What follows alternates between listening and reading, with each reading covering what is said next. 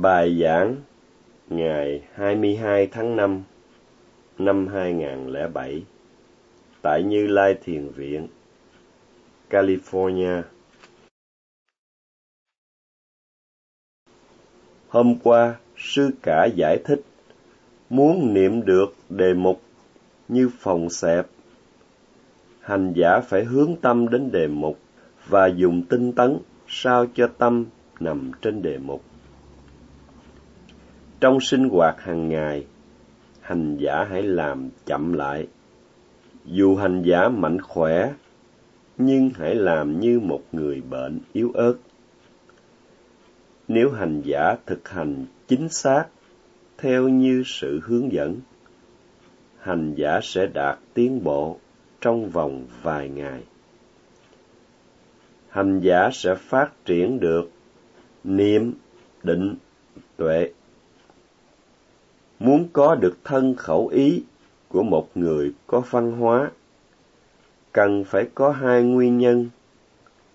Nguyên nhân thứ nhất, hành giả phải nghe cẩn thận lời chỉ dẫn, phương pháp hành thiền.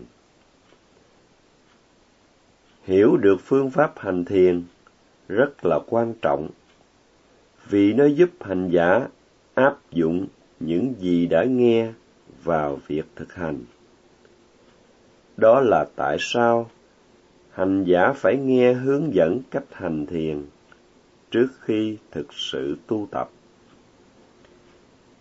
Nguyên nhân thứ nhì, hành giả phải niệm một cách đúng lúc, chính xác và hiệu quả.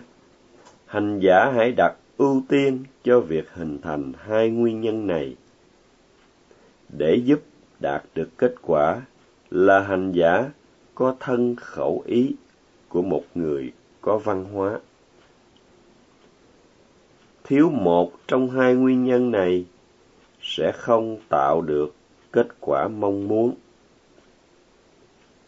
Do đó, muốn đạt thân khẩu ý của một người có văn hóa, hành giả phải nghe cẩn thận và thực hành theo lời chỉ dẫn. Nếu không như vậy, sư cả không bảo đảm gì cho hành giả. Làm bất cứ chuyện gì, học hành hay làm ăn, người ta phải biết được lợi ích công việc đang làm. Nhờ hiểu biết sự lợi ích, nên ý chí làm việc mạnh mẽ nếu không được hiểu được lợi ích của công việc đang làm, ý chí làm việc sẽ rất yếu. Tương tự, nếu hành giả hiểu được lợi ích của sự hành thiền, hành giả sẽ có ý muốn hành thiền rất mạnh. Nếu không, hành giả có ý muốn hành thiền rất yếu. Điều quan trọng là hành giả cần có sự tự tin và niềm tin nơi pháp hành. Nếu chỉ suy nghĩ, phân tích, suy tư, đúng, sai, có lợi hay không có lợi, hành giả chỉ phí thì giờ vô ích. Sau khi nghe sự hướng dẫn cách hành thiền, hãy thực hành đúng theo như được chỉ dẫn. Nếu không niệm đề mục kịp thời, sẽ làm hành giả phân vân và hoài nghi. Nếu hành giả thuộc loại người chỉ chấp nhận sau khi suy tư, tìm tòi, thì không thể nào giúp hành giả được. Vào thời Đức Phật, có một vị Bà La Môn luôn có sự hoài nghi, không tin tưởng và không chấp nhận bất kỳ đạo nào. Đối với người Bà La Môn này, Đức Phật nói rằng chính Ngài cũng không thể giúp được cho người này. Nếu cá nhân thuộc loại người hoài nghi, phê phán. Vì lẽ đó, hành giả đừng đánh giá hay phê phán pháp thiền tứ niệm xứ chỉ ghi nhận, niệm ngay vào đề mục. Bổn phận của hành giả không gì khác hơn ngoài việc niệm vào đề mục. Bổn phận duy nhất của hành giả là niệm vào đề mục ngay lúc hiện tại bằng sự hướng tâm và tinh tấn. Nếu thất bại không niệm kịp thời, hành giả sẽ bị si mê. Thất niệm một phút, hành giả si mê sáu mươi lần. Thất niệm một giờ, hành giả sẽ bị si mê ba ngàn sáu trăm lần. Si mê sẽ chồng chất lớp lớp trong tâm hành giả. Hành giả sẽ bị vướng kẹt trong sự si mê cực độ, gọi là samoha. Bằng sự tu thiền, hành giả giữ gìn được thân khẩu ý. Bằng sự giữ giới tròn đầy, hành giả trở nên một con người thật sự. Nhờ vậy, tâm hành giả trở nên an tịnh, không còn bị dao động. Tâm hành giả an tịnh, nên hành giả có được tâm của một con người thật sự. Với tâm an tịnh, trong sạch, hành giả phát triển trí tuệ, không bị tà kiến. Muốn thế, hành giả phải hành thiền. Nhờ hành thiền, đời hành giả sẽ được thăng tiến.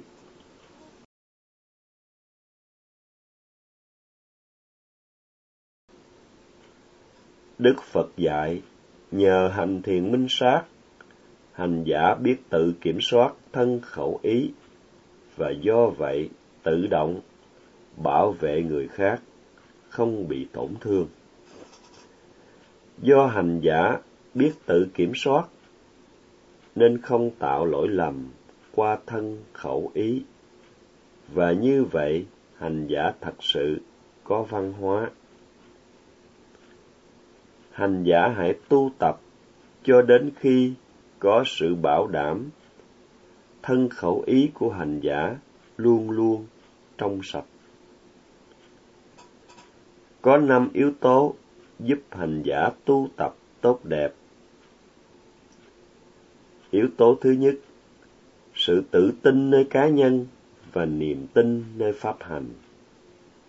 Yếu tố thứ hai, sức khỏe tốt. Yếu tố thứ ba, chân thật yếu tố thứ tư, nỗ lực, tinh cần yếu tố thứ năm, ý ham muốn, thấy pháp sinh diệt. Yếu tố thứ nhất, hành giả phải có sự tự tin nơi chính mình và có niềm tin nơi pháp thiền tứ niệm xứ. Hành giả thực hành đúng phương pháp thiền sư không buộc hành giả phải có đức tin nhưng chính vì hành giả biết được phẩm tính của pháp tu qua kinh nghiệm thực hành đức tin này không phải đức tin mù quáng Yếu tố thứ hai, hành giả phải có sức khỏe tốt. Thời nay không ai có được sức khỏe tốt hoàn toàn. Nếu hành giả có sự tiêu hóa dễ dàng, thì coi như hành giả có sức khỏe tốt. Yếu tố thứ ba, hành giả phải là người chân thật. Hành giả biết nói yếu điểm của mình cho thiền sư biết. Thí dụ, khi trình pháp, nếu được hỏi, hành giả niệm được phòng xẹp chính xác không? Hành giả phải chân thật trả lời, vâng, tôi niệm được. Hai, không, tôi không niệm được.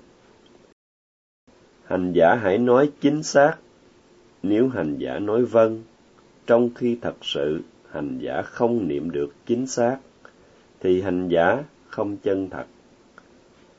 Đừng trả lời những gì hành giả chưa làm được hay không làm được. Nhờ trả lời bằng chân thật, thiền sư mới có thể giúp được hành giả tu tập tiến bộ. Do vậy, hãy chân thật. Hành giả đừng che giấu yếu điểm của mình. Tương tự, khi bác sĩ hỏi bệnh nhân có uống thuốc thường xuyên không và cảm thấy thế nào, nếu bệnh nhân khai bệnh một cách thành thật và chính xác, thì bác sĩ mới có thể điều trị tốt đẹp.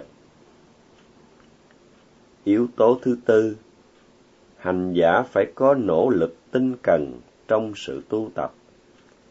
Hành giả phải tu tập một cách tinh cần.